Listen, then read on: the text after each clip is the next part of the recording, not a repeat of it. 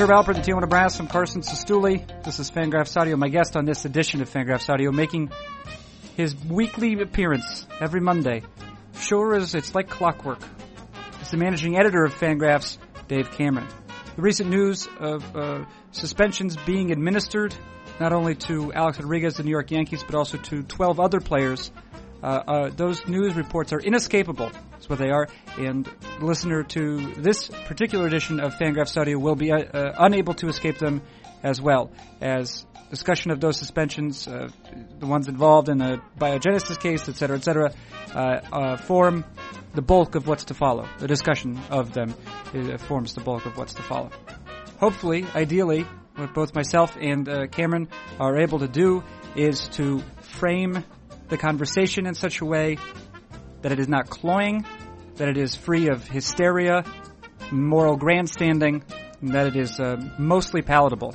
That's the goal. Uh, uh one thing that cannot change, uh, however, is the nature of Dave Cameron's voice. That's uh, one listener has requested that I change the tone of Dave Cameron's voice using, uh, in, in, I should say, in editing. This is not possible. He said take out the high sounds from Cameron's voice. Well, if you did that, uh, there would be no more Dave Cameron left. So that's that. Uh, but let's um, let's stop this introduction. Let's get to the meat of the thing, shall we? Uh, it's Fangraphs Audio. Features managing editor, uh, Fangraphs managing editor Dave Cameron, and it begins right now.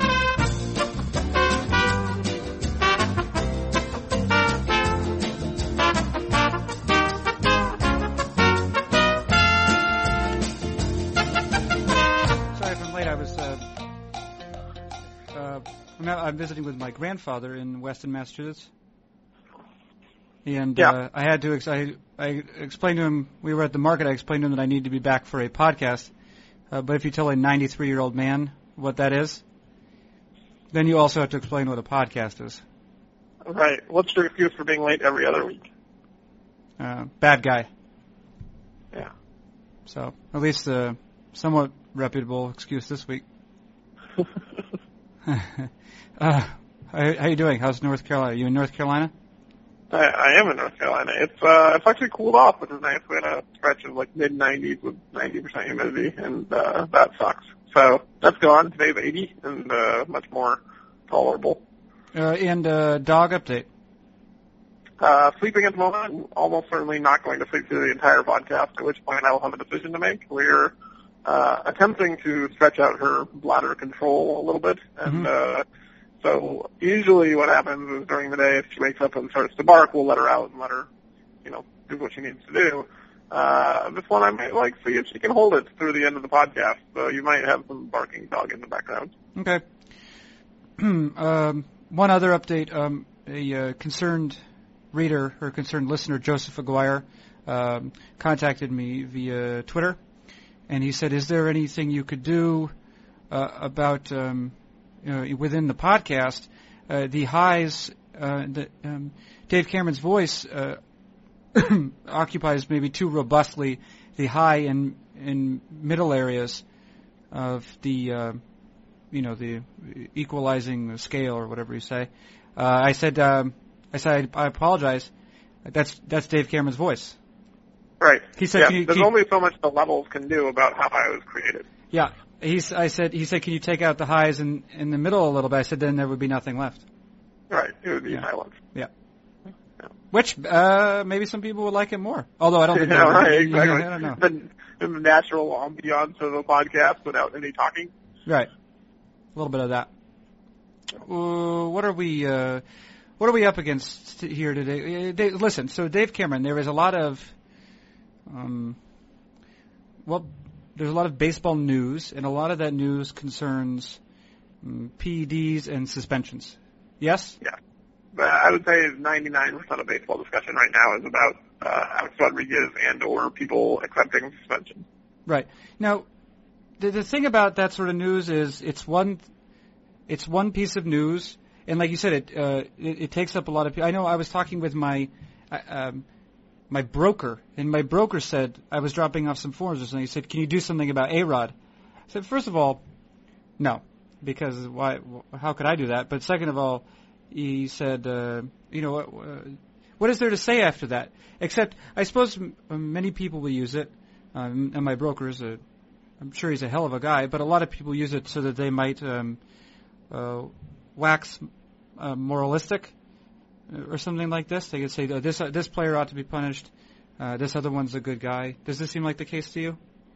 Yeah, I think so. I mean, uh, you know, at this point, Alex Rodriguez is kind of the country punching bag. Uh, it's become, you know, part of the water cooler coolness to say, man, I hate that guy.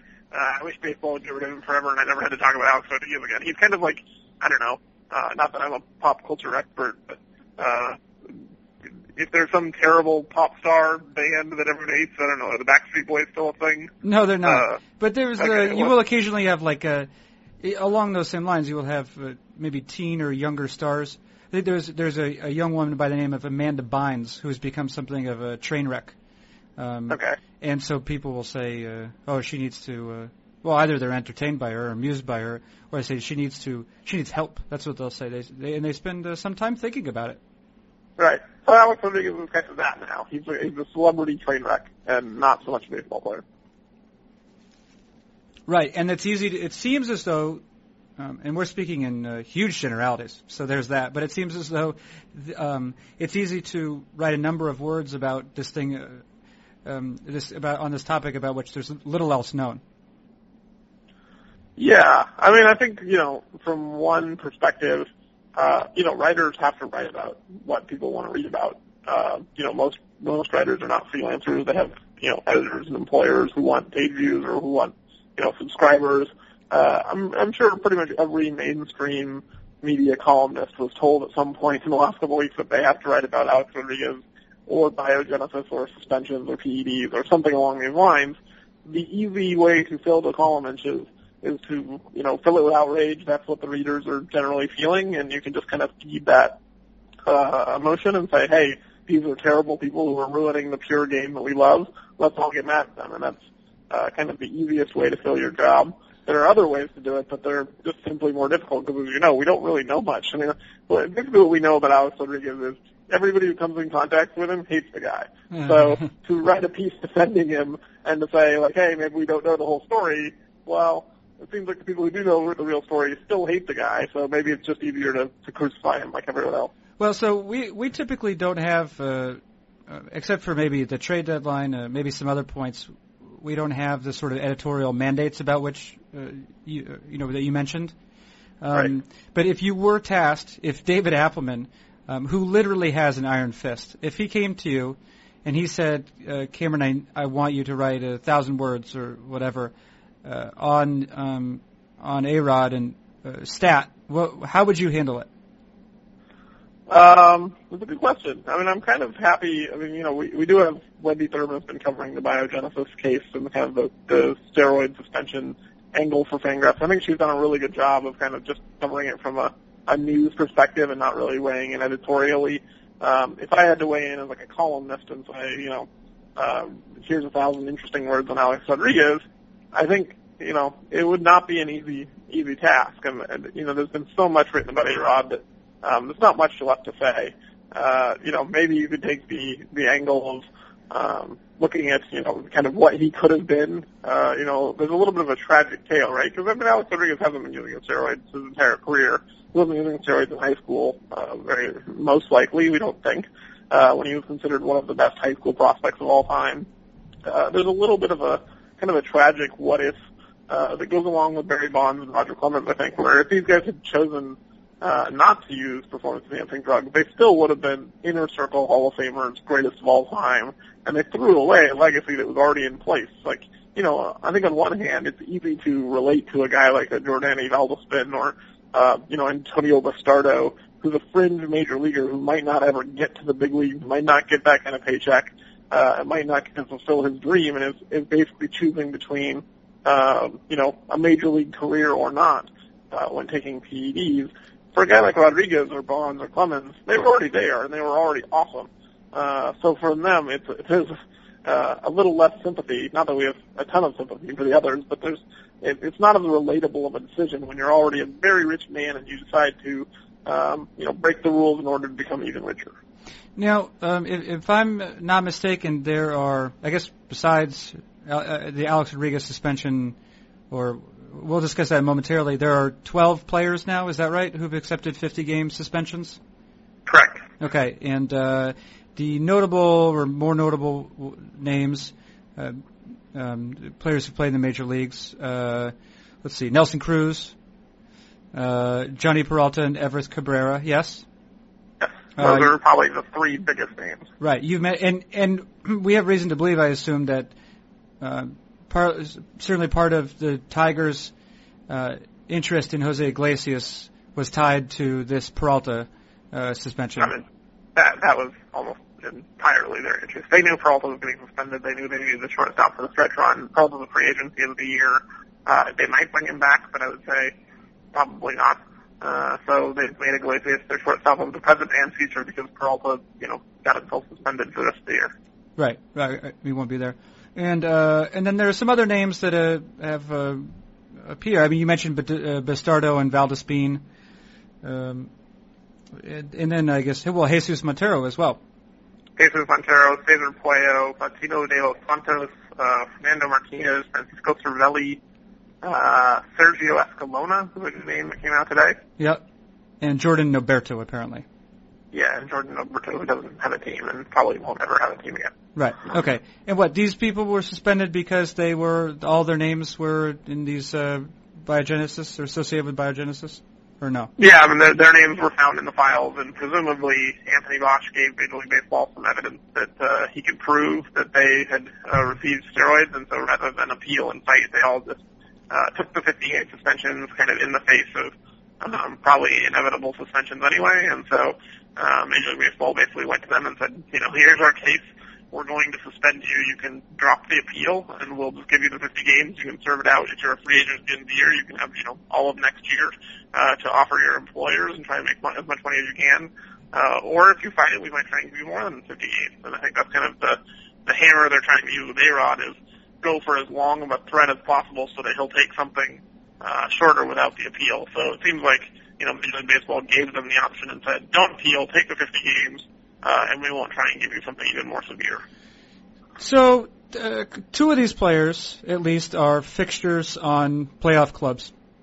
You mentioned Peralta um, and, and how the Iglesias, the acquisition of Jose Iglesias, uh, you know, was directly related to that. Do we do we see the loss of uh, Jhonny Peralta and the replacement of him by Jose Iglesias affecting the Tigers considerably? Uh, yeah, I mean, I think Peralta's been one of the Tigers' best players this year. you know, he's hitting at a, a very high level. Uh, a better defensive shortstop than he's given credit for. Uh, I think, you know, going from Peralta to Iglesias is a downgrade. I mean, good news for the Tigers is there's only two months left of the season, and, you know, going from a good player to an okay player over two months isn't the end of the world. They might lose a win, uh, because they have Peralta and so Iglesias. And, you know, that, that's assuming that the, the gains, uh, from having Iglesias behind their, their ground ball pitchers like Rick Porcello and Doug Fister, uh, don't have some kind of, uh, offsetting, uh, value where it helps their bullpen and allows them to go deeper into the game and, you know, maybe gives them a little more confidence. I mean, there's all kinds of interesting pitching and defense, uh, entanglements there. And Iglesias is supposed to be a, uh, you know, superlative defensive shortstop. So maybe there's some extra value there that we're not capturing. Um, so overall, I think the Tigers will be okay. It's going to hurt them most in October, most likely, when the you know they replace a guy and Peralta going to hit them, and Iglesias who should hit ninth. Um, so I think you know the, their order, the batting orders will be weaker in October. Uh, but I think you know they're still likely to win the division. They'll probably make the playoffs. But you know Jhonny Peralta getting suspended probably won't ruin their season. No.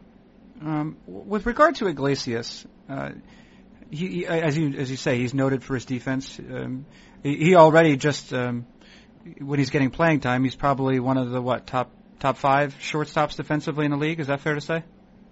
Uh, yeah, I mean, I think the scouting reports on him have been, you know, uh, up there with the Andrelton Simmons of the world, uh, where people who see him claim that he's, you know, one of the best defensive shortstops they've ever seen. The defensive metrics don't necessarily bear that out quite yet, uh, but, you know, small sample defensive metrics, they're not always going to, uh, stabilize super quickly, so I think we would expect that Iglesias is going to be a very good defender.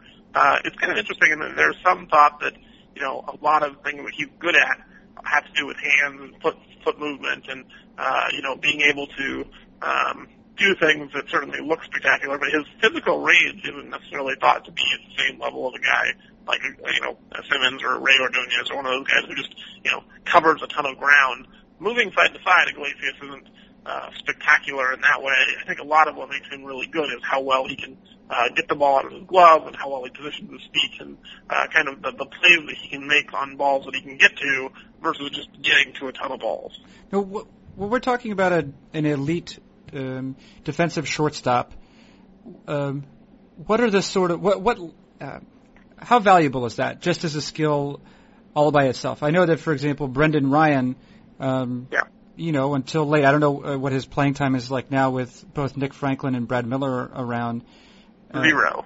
Okay, well, zero, zero. That's that's close to zero. Uh, but but but he uh, for a couple years uh, of late, he's made uh, almost no contributions offensively, and yet still seems to have been. I mean, he's been a starter. He's been a starter with a, a poor team, but he's been a starter, and he was not the worst player on that team.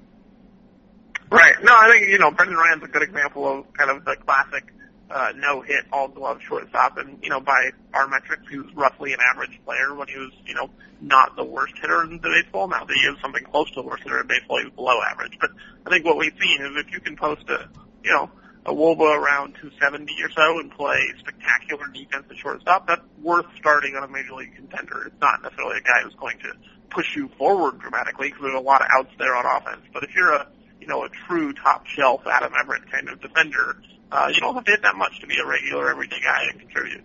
Right. So, and it should be noted that uh, per Steamer, uh, according to both the Steamer and the Zips, in terms of rest of season projections, uh, uh, Iglesias' WOBA projected WOBA is right around 280, which makes him about 30% worse than league average, you know, 70 WRC plus. And uh, so, what your suggestion is that's probably that's going to be average, something like average. Uh, that would make him an average player if he was like, you know, the best defensive shortstop in the game. I don't think we know that he is. So the scouting report suggests that he might be, uh, or that he has the skills to be. But I mean, you know, Yuniesky Betancourt came up as a superlative defensive uh, shortstop and you know degraded very quickly. Uh, you know, it's not impossible for players with this kind of skill set to peak on day one, basically, and never be that good again. Uh, get a little bit bigger, uh, lose some foot speed, whatever it is defense seems to peak very early. So Iglesias might be an average player now, might not be an average player in a year or two if he uh, doesn't maintain his defensive excellence. P. Mill might. I mean, you know, Andrelton doesn't seem to have gotten any worse. Uh, it's not that Iglesias is going to decline, but at the same time, I think we should recognize that uh, the bat's going to probably have to uh, be better than it is right now for Iglesias to be a good player long term. Okay.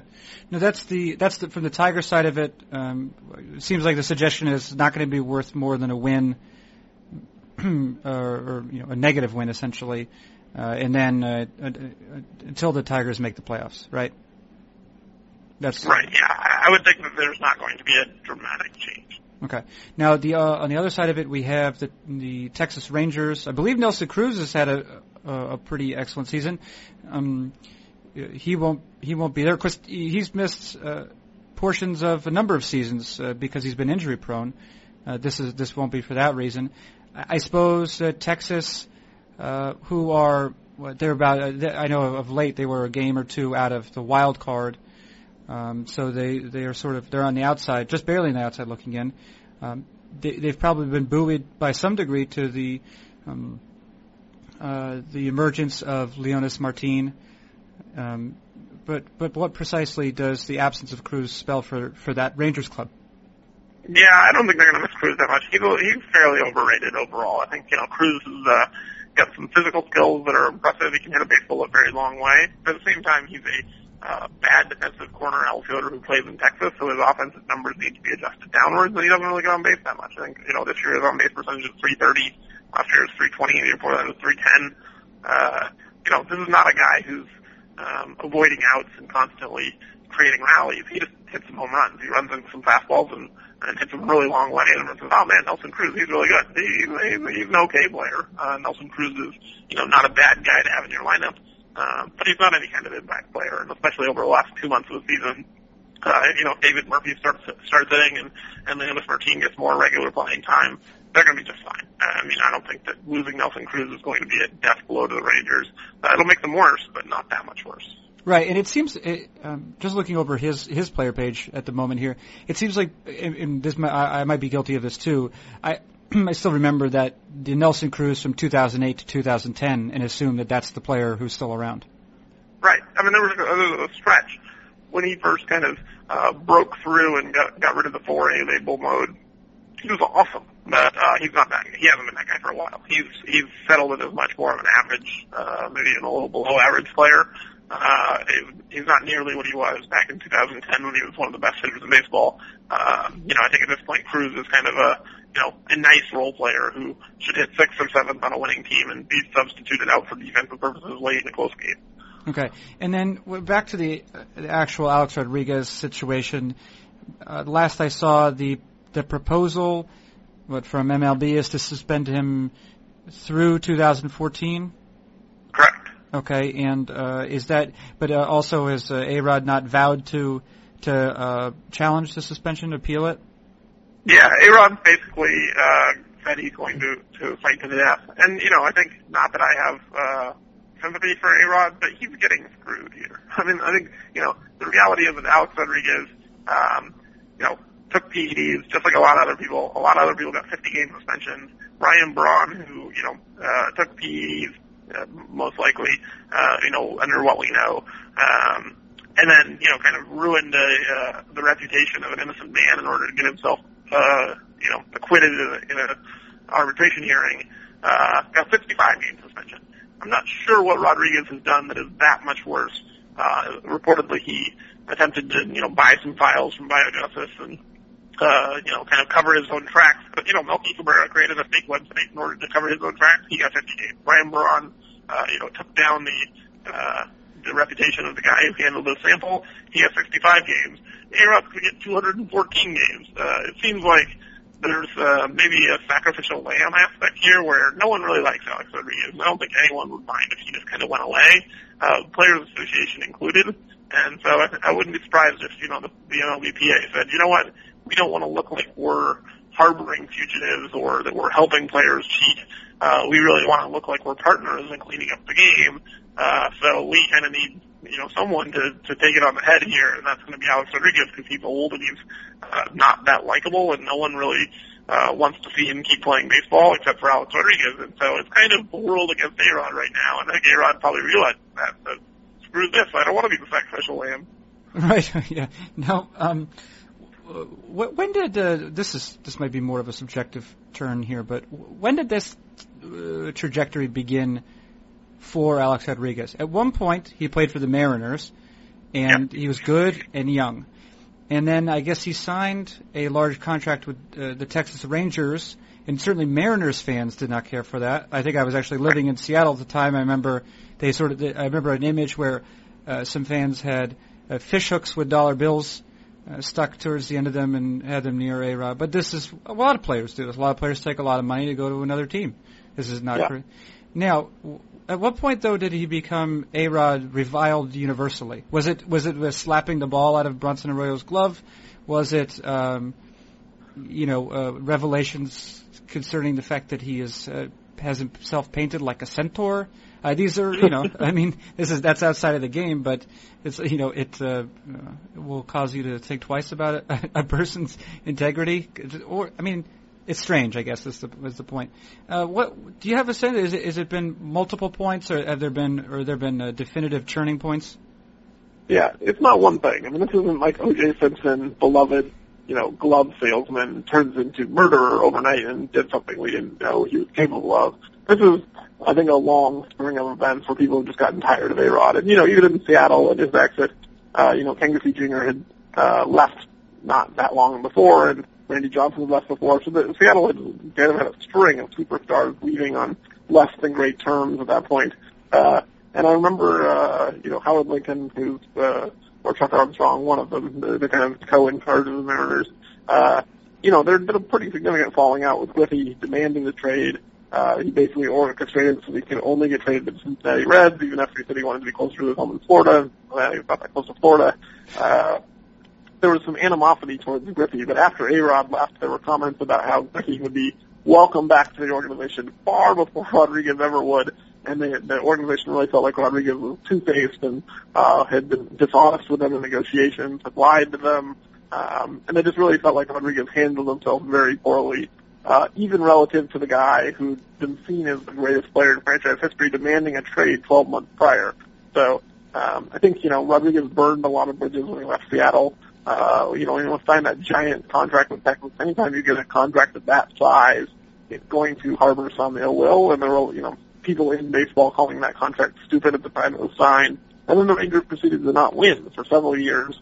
So Rodriguez kind of became the face of, uh, you know, poor roster building through free agency and, and kind of how one player can't carry a team and then, you know, kind of the, the non-clutch, uh, stuff started to stick to him. And then he gets right into the Yankees and, you know, everyone loves to hate the Yankees and, and hate everything involved with the Yankees and, and then he started doing some, you know, less than friendly things off the field, uh, you know, getting involved in, in weird scandals and weird acting and, uh, you know, kind of the tiff with Derek Jeter whether, you know, I mean, anytime you kind of set yourself up as the antagonist to the most beloved player in, in the Yankees, that's not going to be very good for your reputation.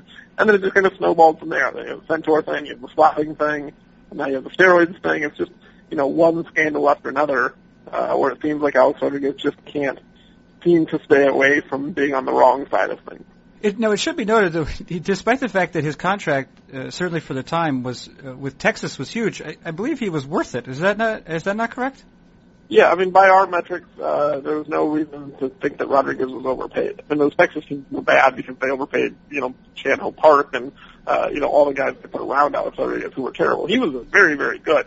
Uh, I do think there was some perception, and probably it still remains, that you know, he was selfish and he was playing for his own numbers and all those kinds of things that go along with, uh, you know, kind of the way that people evaluate baseball players. It's, you know, maybe not the most accurate. So I think that, you know, the perception is that Rodriguez was drastically overpaid and prohibited the Rangers from winning, even though that's not true.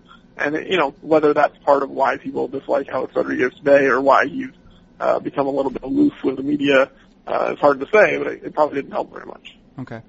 And uh, so, what I, I assume that in terms of wins and losses, this doesn't really affect the Yankees very much, even going into next year. Well, I mean, the interesting thing is uh, all the rest of the players are going to start serving suspensions. Today, Rodriguez is going to be in the lineup for Yankees tonight. He's appealing, and the Major League Baseball is going to let him play through his appeal. So, uh, you know, in all the other cases, we're talking about how the player, the team is going to cope without him. In this case, Rodriguez has missed the entire season and is going to return today. So it's a, kind of a flip case scenario. Uh, you know, I'm kind of personally rooting for Alex Rodriguez to have an absolute monster second half of the year, just because I want to see uh, kind of how the media reacts to Rodriguez doing well and helping the Yankees win. I mean, I don't know that this is going to happen, but uh, you know, someone mentioned the other day that he's like 13 home runs behind Willie Mays. The moral outrage when Alex Rodriguez ties Willie Mays in career home runs is going to be unbelievable. It's going to fall in upon itself. I just kind of want to be a witness to that happening. Right. Yeah. So, so you want a, you you want a different kind of spectacle, I guess. There's, That's right. I'm rooting for the the train wreck of moral outrage when when A Rod ties Willie Mays, who is you know in many people's eyes one of the great players of all time. Uh, you know, for A Rod to get mentioned in the same category. Uh, oh, the humanity of that day. Now. Uh, well, who who have the Yankees been playing at third base? Because Youkilis has been gone forever too. Uh, is Ramiro Pena still there? Uh, Eduardo Escobar? Yeah. Who's there? Yeah, they, they've basically gone through a rotating uh, cavalcade of, of utility infielders just trying to plug the hole. Uh, Jayson Nix was there for a little while. Uh, they're just kind of, you know, plugging the hole as best they can. You know, the funny thing about all this is they could actually really use A-Rod. I mean, not that he's anything special anymore, but if you take all of the spectacle and the personality and all of that, if, if Alex Rodriguez was, you know, Joe Smith, and he didn't have any of this baggage, this would be talked about as a pretty significant return because the Yankees have a glaring hole at third base, and you know he might be able to help them. All right. Well, I guess it remains to be seen whether they will. Um, uh, yeah, I guess I don't know. Have we done it? Have we done it? Uh, this is have we done it justice at this point? Is that? Yeah, I think we we can stop kicking the horse. Okay. All right. Uh, let me uh, let's see. You, you posted today on the Miguel. I, um, I mean, you, you laid it out uh, nicely and the, the precise number of words that it uh, needed to be used uh, for the subject. But the point is that Mike Trout and Miguel Cabrera are once again the two best players in the league. from one dead horse to another. Yeah. yeah. All right. So let's do this one much quicker. Uh, if the season ended, Miguel Cabrera would probably win the MVP of the American League. Chris Davis might even finish second. Uh, by WAR, uh, Mike Trout is is probably is probably the best player in the league. Yeah, I mean, you know, the case is not nearly as uh, you know uh, extreme as it was last year when when Trout was running circles around everyone else in baseball. Uh, but part of that is because defensive metrics have regressed, and you know, there's certainly some reason to think that defensive metrics are not, uh, you know, to be taken 100% at face value in four-month samples. So, you know, if you want to think that Trout is a better defender than than UZR is claiming this year, uh, there's some validity to that argument. So maybe Trout really is running laps around the field again. Uh, but I think you know we're in an interesting. I think the interesting thing to me is that uh, Mike Trout is once again you know the best player in baseball or very close to it. Uh, you know maybe a co-best player in baseball depending on how you feel about Miguel Cabrera. Uh, and he's got really no chance of winning MVP. I'm not even sure he's going to finish in the top five. I think, you know, what we're going to see is Davis and Cabrera are going to be one and two and the kind of RBI guy on contending teams, and then I think people are going to look for reasons to, you know, pick someone from the Red Sox, whether it's Dustin Pedroia or, um, you know, David Ortiz. I think that their comeback and kind of their the chemistry story uh, is going to drive some Red Sox player very high up the ballot. Uh, and you know, I think Adrian Beltre is going to do pretty well because uh, his performance in Texas, uh, you know, considering what all they've lost and the fact they're still playing well, uh, I think you're going to see guys on winning teams who are also having good years finish ahead of Trout because, you know, historically guys who play for terrible teams or teams in fourth place don't do very well in the MVP voting. And Trout really doesn't have kind of the superlative uh, stat head numbers to really, you know, cause a legion of sabermetric community members to rise up and, and you know, crying loudly for him to get votes. This year, I think we're probably all going to shrug our shoulders and say, like, yeah, Trout should get it, but if you vote for Cabrera, that's not that bad. And all the voters are going to be like, sweet, I don't have to vote for Mike Trout this year. yeah. Now, wait a second. Um, eh, correct me if I'm not mis- if I'm mistaken, but uh, the, the, generally the threshold for uh, in terms of uh, wins above replacement for the Hall of Fame is like the 50-50 mark. Is it like 60 or 70 wins? It used to be closer to 70, and then, you know, replacement level changes, uh, where we unified our replacement level baseball reference brought our level down a little bit. Uh, so now it's probably closer to 60. No, it's closer to 60. It should be noted then that, um, uh, by the end of the season, Mike Trout will, will, will nearly be a third of the way to the Hall of Fame. Right, as a 21 year old. Yeah, which is pretty good. yeah, it's not, not so bad. I think, you know, there's, uh, you know, I wrote about this a few months ago. Trout had probably the best age 20 season of all time. There's a pretty good chance that by the end of the year he's ever had the best age 21 season of all time too. Yeah. Well, all right. So he's good. So we did that. That's done now. We did. We already handled it. Yeah. Okay. Very good. Uh, I wanted to. I want to get, ask you about this last thing too. I, I had the opportunity um, uh, yesterday, Sunday. I talked with uh, Nick Piecoro at Fenway Park. We were at Fenway Park together. This is the third of a series of three interviews this year uh, in which I have a conversation with Nick Piecoro, the uh, Diamondbacks beat writer for the Arizona Republic, in the Press Box Cafe of uh, of a stadium. First there was Miller Park in Milwaukee, uh, then uh, Wrigley Field in Chicago, of course, and then yesterday the Press Box Cafe of Fenway Park. It's uh, right. it's, a, it's a trilogy, really, and. Um, but one thing about which we were speaking is, or he was, you know, he was obviously because he's the beat writer. He was tasked with sort of um, uh, dissecting and interpreting the trade of uh, Ian Kennedy by the Diamondbacks to San Diego. Uh, superficially speaking, what it could look like is a team in contention trading a uh, a pitcher who's been uh, one of that team's best, you know, since uh, since he's been playing in the major leagues. Uh, it's not necessarily that. But I'm curious. Uh, I'm curious for you what that trade was. Uh, what that, of course, they traded Ian Kennedy to San Diego in exchange for uh, Joe Thatcher, a left-handed reliever, Matt Stites, a hard-throwing, uh, if slightly undersized, uh, relief pitcher, and then a competitive balance pick, I believe. Yeah, I mean, I think that that trade kind of plays into the narrative of Kevin Towers over the last year or so. I mean, there's no question that uh, under Towers and Kirk Gibson, they, they've gone through a little bit of a remodel of their organization and, and has, uh, you know, been given a lot of slack for um, acquiring a lot of, you know, scrappy, gritty, hard-nosed, uh, basically a collection of white guys who uh, play the game like Kirk Gibson likes to play the game.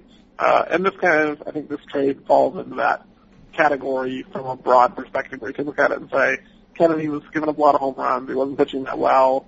Uh, you know, uh, Towers really likes bullpen guys, and he likes um, kind of a certain style of player. Both Thatcher and Stites kind of fit the mold of, of Kevin Towers' uh, um, proteges. He had, had Thatcher when he was in San Diego. Uh, this is, you know, Kevin Towers selling low on a good player once again, uh, trading in a, you know, a dollar for a couple of quarters.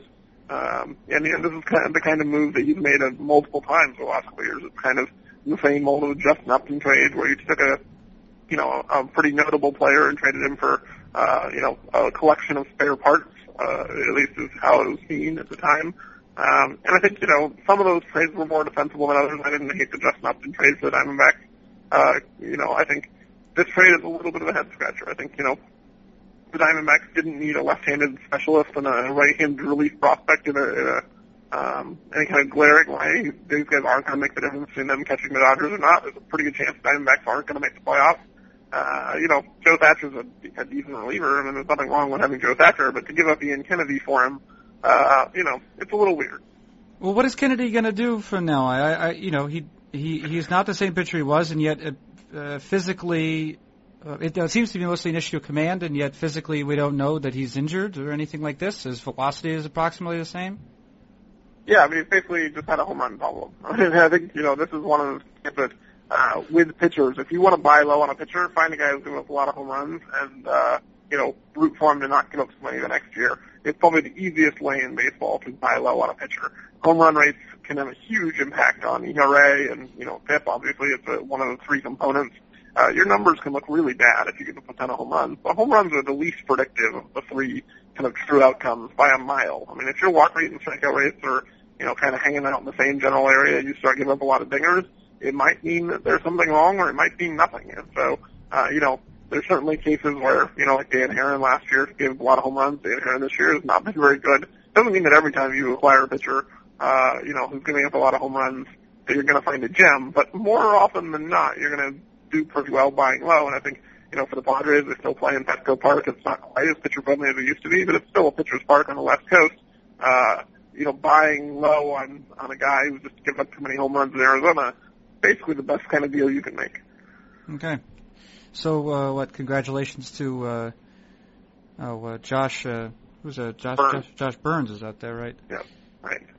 Did those teams? Yes, nice, de- nice deal for the Padres. Did they trade? Did they trade GMs as well? Kind Did- of, yes. Yeah, basically, there was a, a swap of of GMs where it wasn't a you know exact. I think it was like a three month uh, gap uh, Uh-huh. in between when Towers left and then Byrnes left. It wasn't you know I'll give you my GM for yours, but yeah, but basically they had front office swaps in Arizona and San Diego.